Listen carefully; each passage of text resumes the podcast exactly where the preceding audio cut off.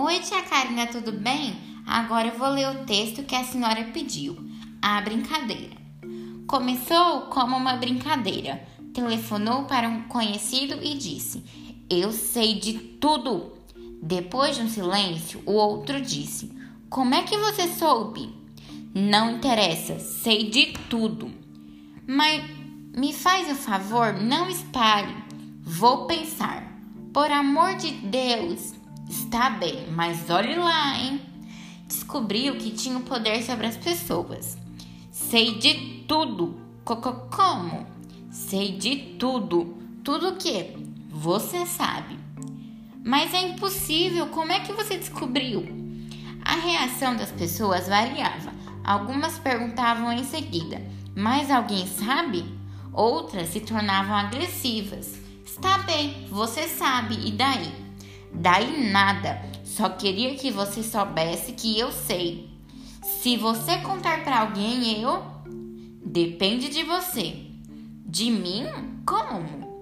Se você andar na linha, eu não conto. Certo. Uma vez parecia ter encontrado um inocente. Eu sei de tudo. Tudo o que? Você sabe.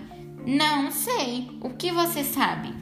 Não se faz de inocente, mas eu realmente não sei. Vem com essa. Você não sabe de nada. Ah, quer dizer que existe alguma coisa para saber, mas eu é que não sei o que é? Não existe nada. Olhe que eu vou espalhar. Pode espalhar, que é mentira. Como é que você sabe que eu vou espalhar? Qualquer coisa que você espalhar será mentira. Está bem, vou espalhar.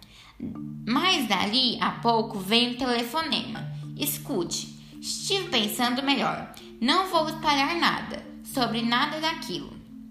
Aquilo que você sabe passou a ser temido e respeitado. Volta e meia, alguém se aproxima dele e, e sussurrava. Você contou para alguém? Ainda não. Puxa, obrigado. Com o tempo ganhou uma reputação. Era de confiança. Um dia foi procurando por um amigo com, com uma oferta de emprego. O salário era enorme. Por que eu? Quis saber. A posição é de muita responsabilidade, diz o amigo. Recomendei você. Por quê? Pela sua descrição. Subiu de vida. Dele que se dizia que sabia tudo sobre todos, mas nunca abria a boca para falar de ninguém. Além de bem informado, era gentleman. Até que recebeu um telefonema, uma voz misteriosa que disse: Sei de tudo. Como? Sei de tudo.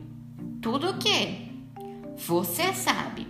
Resolveu desaparecer. Mudou-se de cidade. Os amigos estranhavam seu desaparecimento repentino. Investigara e o que ele estaria tramando. Finalmente foi descoberto numa praia remota. Os vizinhos contaram que em uma noite vieram muitos carros e cercaram a casa. Várias pessoas entraram na casa. Ouviram-se os gritos. Os vizinhos contaram que mais se ouvia era ele gritando. Era brincadeira, era brincadeira. Foi descoberto de manhã assassinato. O crime nunca foi desvendado, mas as pessoas que o conheciam não têm dúvidas sobre o motivo. Sabia demais.